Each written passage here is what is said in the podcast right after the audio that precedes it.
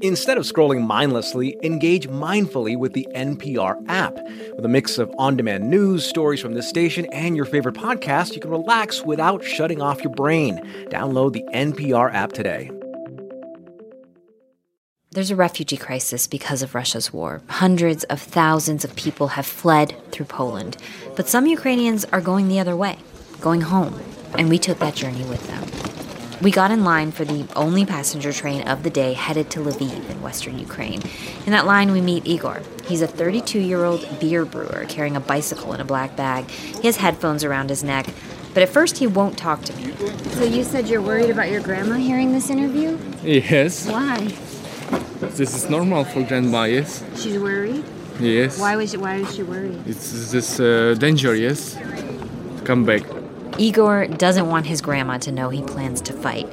He's never been in conflict before, and in this line, there are many others who plan to take up weapons for the first time as well. The line for the train begins to move. People present their passports to the customs agents and file out on the tracks.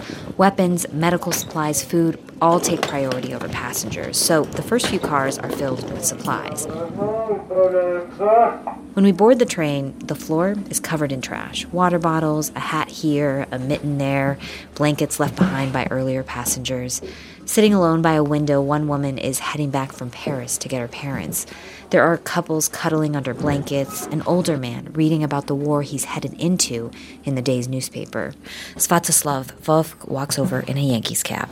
And why are you going to Lviv? I'm going to visit my parents and to defend them. And when you say defend them, what does that mean?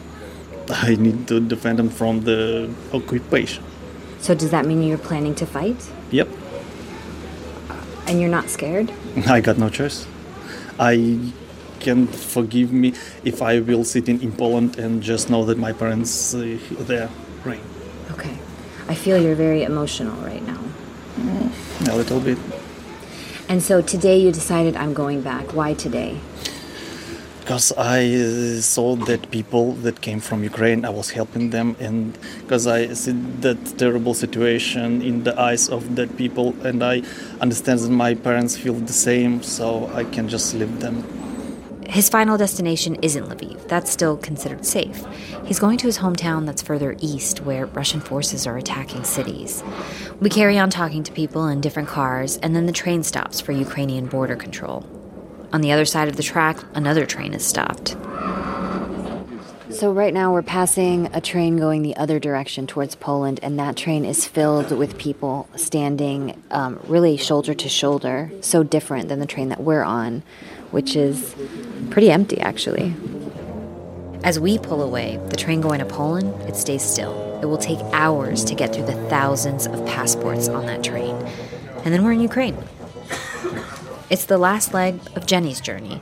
I find her sitting in the middle of what I thought was a group of old friends. Turns out they met in line. And now you're sharing chocolate Yep. and chatting. How did this happen? I mean, we were chatting all together, and we are uh, constantly checking our um, websites on the news, what is going on. You know, it, everything. This, all this, has united our nation in an abnormal way.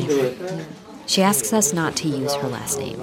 She says it's because she doesn't know who will win this war. When the Russians invaded, she was on vacation in Milan. and it was shock. It was shock because nobody expected. I would never plan a travel if uh, if it would happen because you know part of the family is there, everything is there. So uh, of course I'm I'm uh, very much um, afraid of the people who are now in Kiev or in east of uh, Ukraine because it's it's a disaster.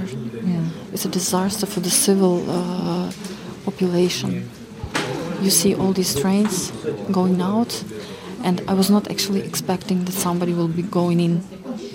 Uh, 80% men and just like 20% women who are going back home. But it's probably those people who really have something to save, to protect, and uh, to uh, and, and see their future in Ukraine. Her teenage son is in Lviv. Do you think Lviv will stay safe? I I'm not sure. I you know after everything what happened, Nobody can be sure that uh, Lviv will stay safe and that Poland will stay safe and all the other countries will stay safe. I think this is a really big game. Who are the players in this game when you talk about it being a game? Who's playing? I think it's a geopolitics in the final act. So uh, this is a struggle between big giants, and you know these giants. The US, three, Russia, and China. and China. That's it. So Do you feel like you're caught in the middle? we are just exactly. We, we we mean nothing. you mean to these big powers? Yes. Yes. So it's about uh, rescuing the world, Re- recutting the the the, um, the areas of control. So we are now like uh, area between, in between the NATO and Russia.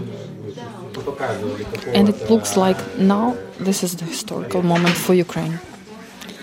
So I think we, we pay the price now for all our efforts to become part of this big democratic world. That uh, this democratic world should really understand and support.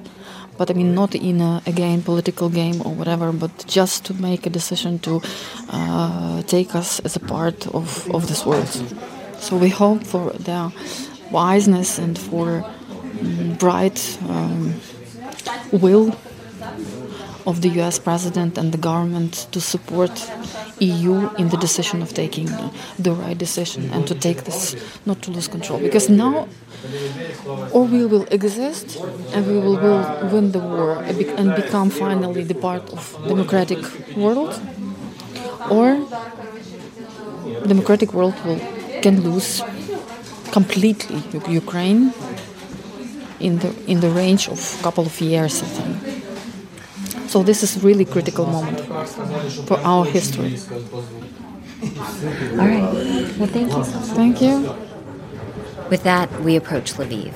It's one of the last safe cities in Ukraine, but even so, the first sounds we hear are air raid sirens.